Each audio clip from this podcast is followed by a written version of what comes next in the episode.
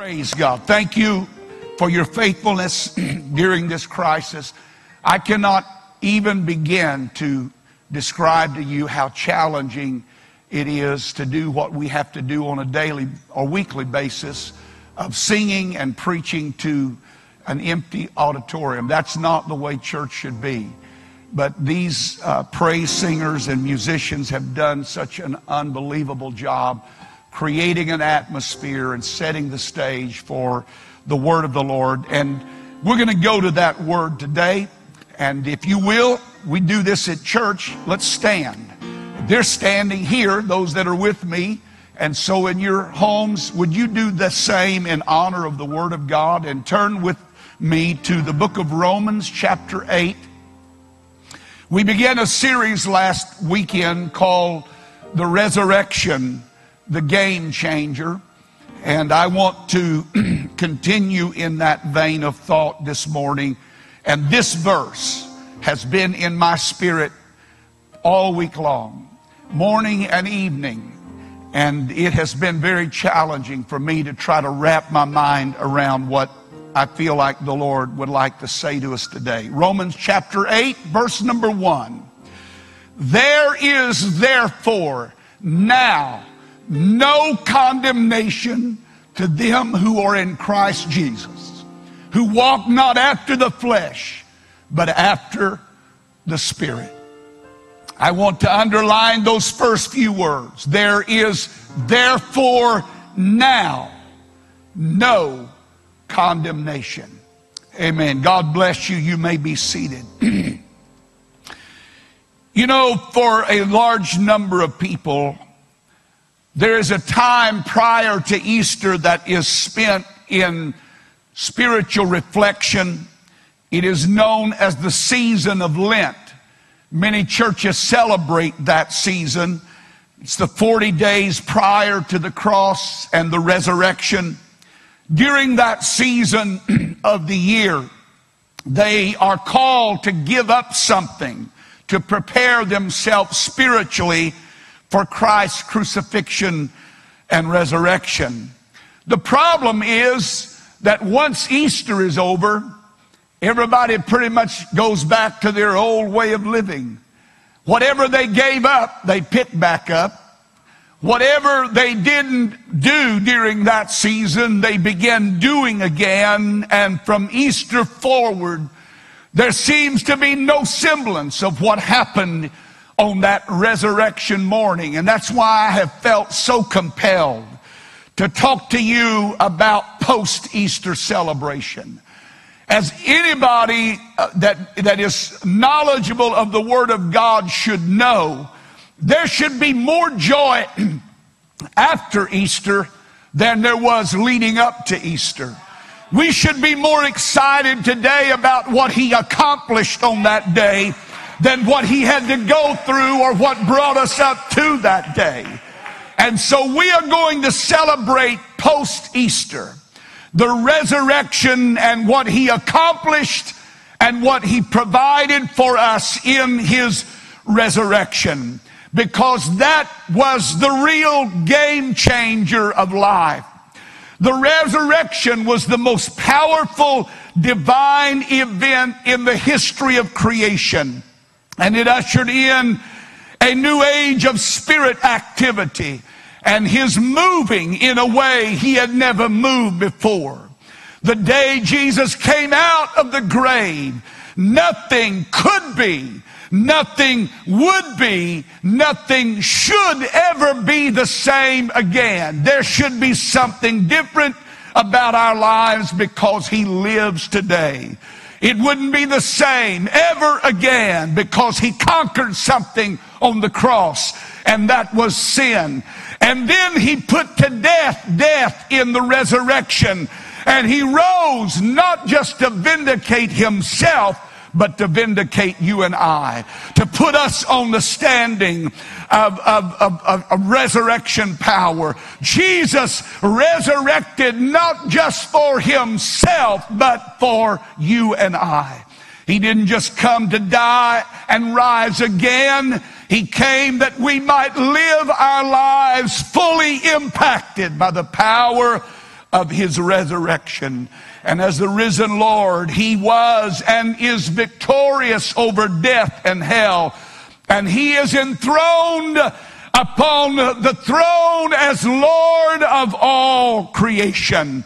That truth in itself should change our conversation. It ought to change the way we talk about life. It ought to change our expectation. It ought to, uh, to change our approach to life. It ought to change our everyday living. And as life brings to us its inevitable challenges, uh, we have the awesome privilege of living in the power of His resurrection. We have the awesome privilege of enjoying that Spirit living in us on a daily, daily basis. And I am so grateful for that today. You see, the resurrection just isn't a doctrine to believe, but it is a truth to transform. It changes the way we look at life, past, present, and future. It frees me from the guilt and shame of my past. He gives me purpose for my life in the present, and He imparts hope to me for the future. Think about that. Freedom from the past, purpose for the present, hope for the future. If there's not a reason to rejoice, I just gave you one right there. You ought to clap your hands and shout to Him right now. Thank you, God, for what you've done for my life. And so it brings us to our text this morning. And the truth is, you cannot read chapter 8 of Romans without reading chapter 7 because chapter 7 and actually the previous three chapters were a prelude that brings us to the power of chapter 8. But if you go back in chapter 7, you will hear a conversation that Paul has with himself.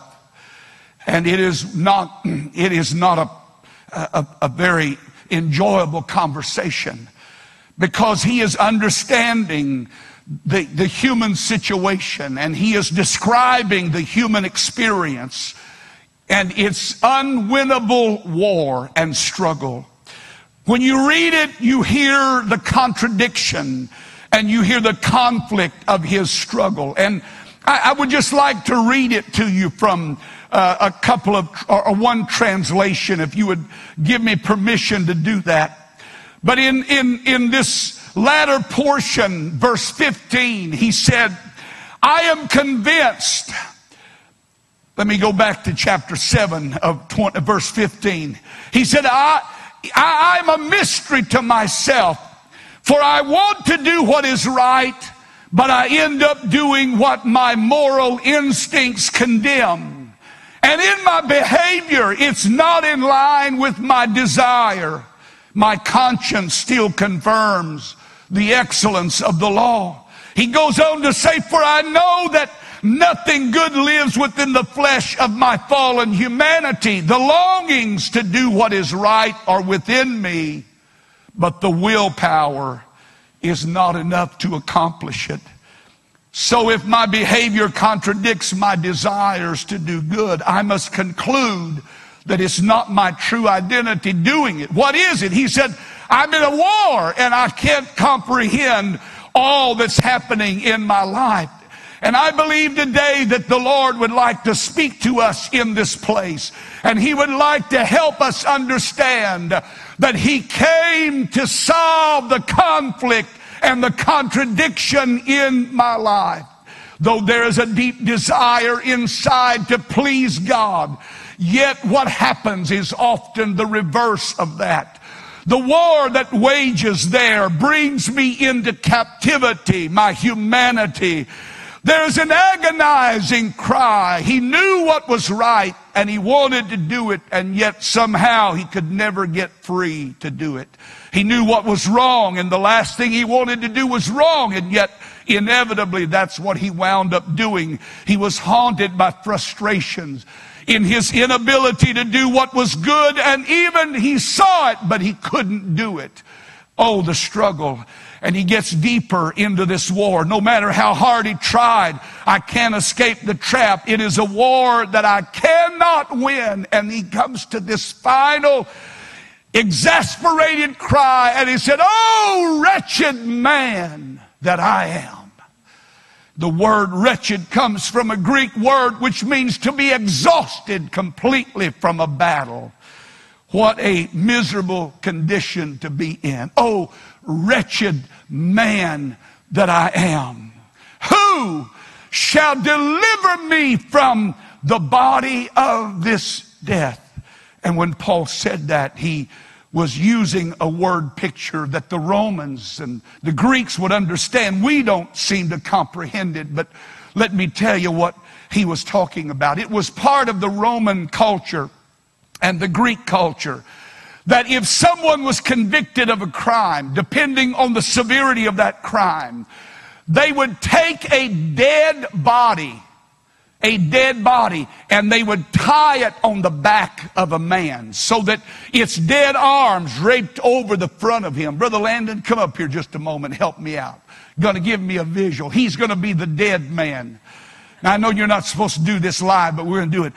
And this is the this is what I've got to carry with me all day long, and it's dead. You know what dead things smell like, don't you? I'm going to let you go because that's about as far as I can carry him. But he had to carry this weight on him. Everywhere he went, all through town, everybody that saw him knew what he had done, and he couldn't get away from it. Everybody stayed away from him because the stench was too great. Nobody wanted to be around a dead carcass.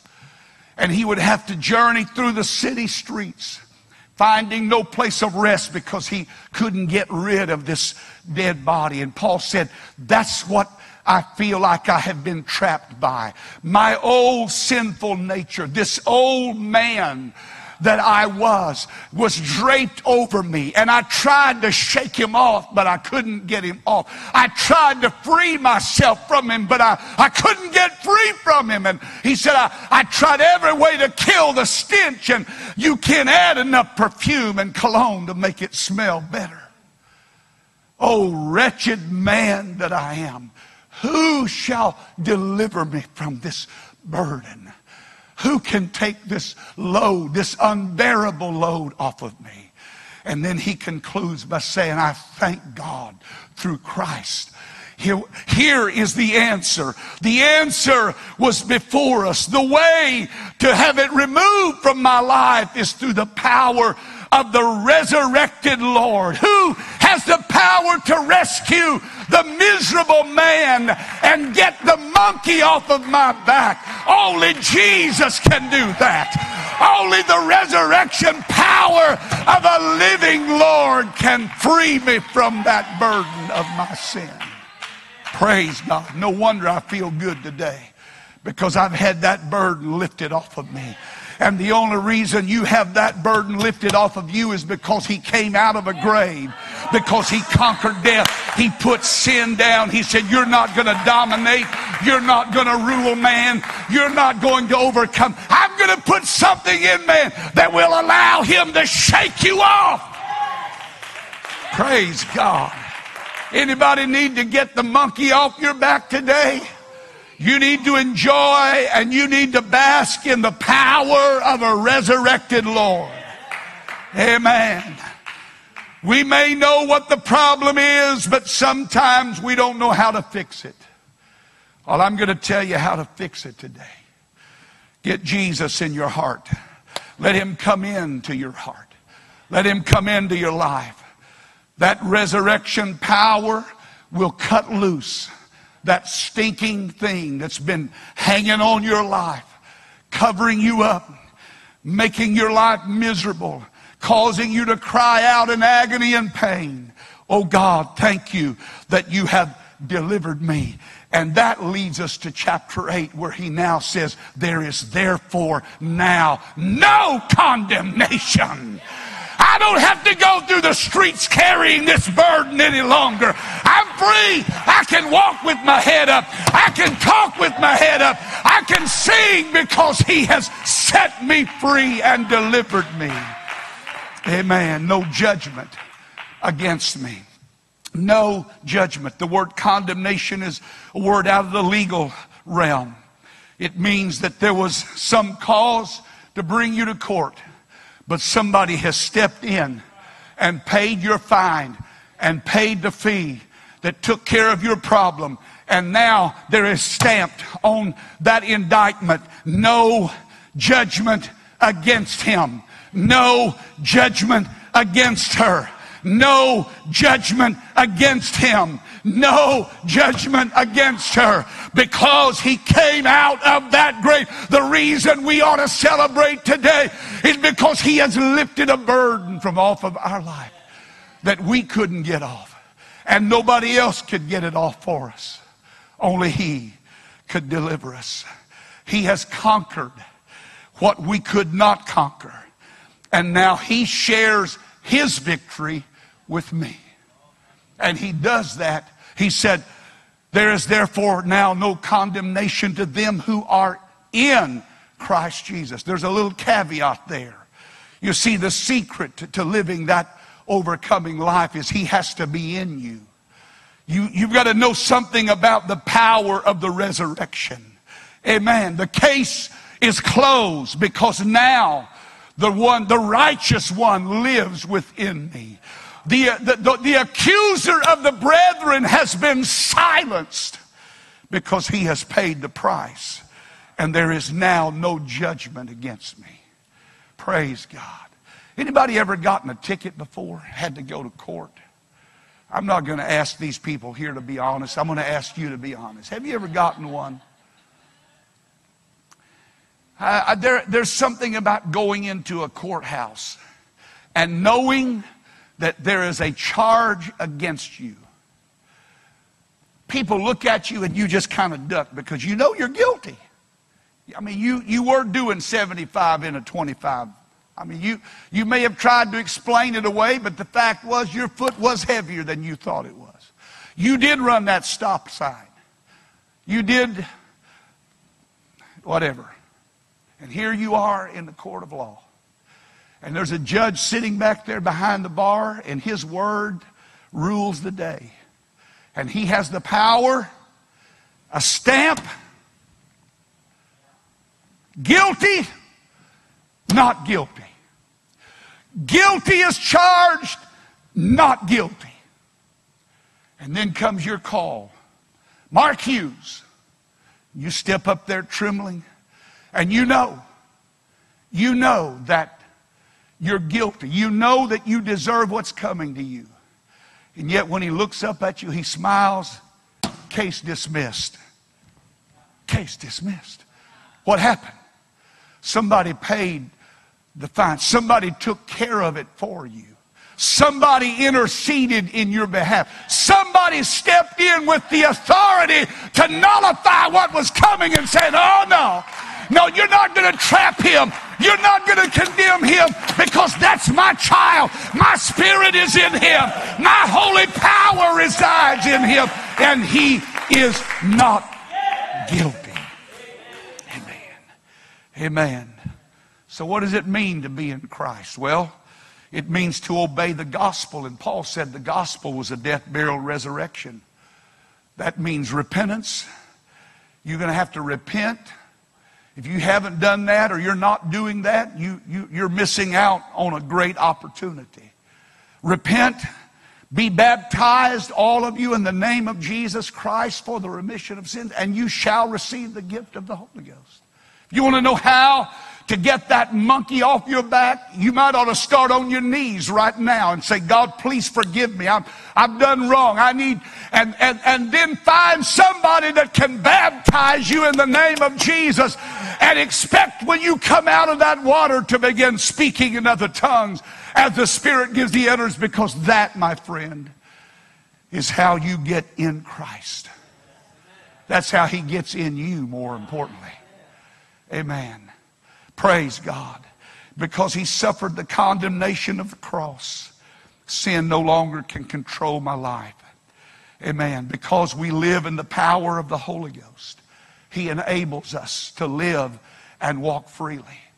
I don't have to go around with my head ducked. I don't have to go around feeling condemned because there is therefore now, right now, today. Somebody needs to say that word. Say it over your family, your home now, this present moment. He has cut the cord. He has severed the past. And oh no, you're not going any further. I'm going to take care of you today. Amen. Aren't you thankful for somebody that has the power to take care of your past and cover it in his sea of forgetfulness? You see, the resurrection gives me a new identity. I am a new man. I am a new creature in Christ Jesus. I have been born again, not of flesh, but of the Spirit. And that new birth, that resurrection power is more than just a resuscitation. You know, if you resuscitate somebody, that means they were alive and you, you, you that, that they didn't all, they, they didn't go all the way to dead, but they were close. And you brought them back. But he didn't just resuscitate me. He brought new life into me. A new kind of life, a new way of, a new level of living. The resurrection is more than a resuscitation or a coming back to life. It is new life. Kind that you've never experienced before. Some people would just like to turn a new leaf. How about turning into a new life? Amen. That's what resurrection is all about. That's the game changing power of his resurrection that he is able to take care of what I could not take care of. And he takes off of my back the burden that I had carried so long. Amen. Aren't you thankful for, for sins that have been forgiven? Anybody remember that night when you repented and you said, Oh God, forgive me? It was like somebody just poured a bucket of water over my dirty spirit and he just washed all of that filth out of me and I felt so clean. I rejoiced. Oh, he said, I'm not through yet. I've just got you ready for the good. And now I'm going to put my spirit in you. Hallelujah. Come on, brother Clytie, help me shut this thing down today. Amen. It's resurrection time. I am living proof. I said, I am living proof. I am living proof that the resurrection was not just some fluke of days gone by, but it is the reality and the power of the present moment. I am thanking God right now. Hallelujah. I am living proof. We're going to close out this service with that song.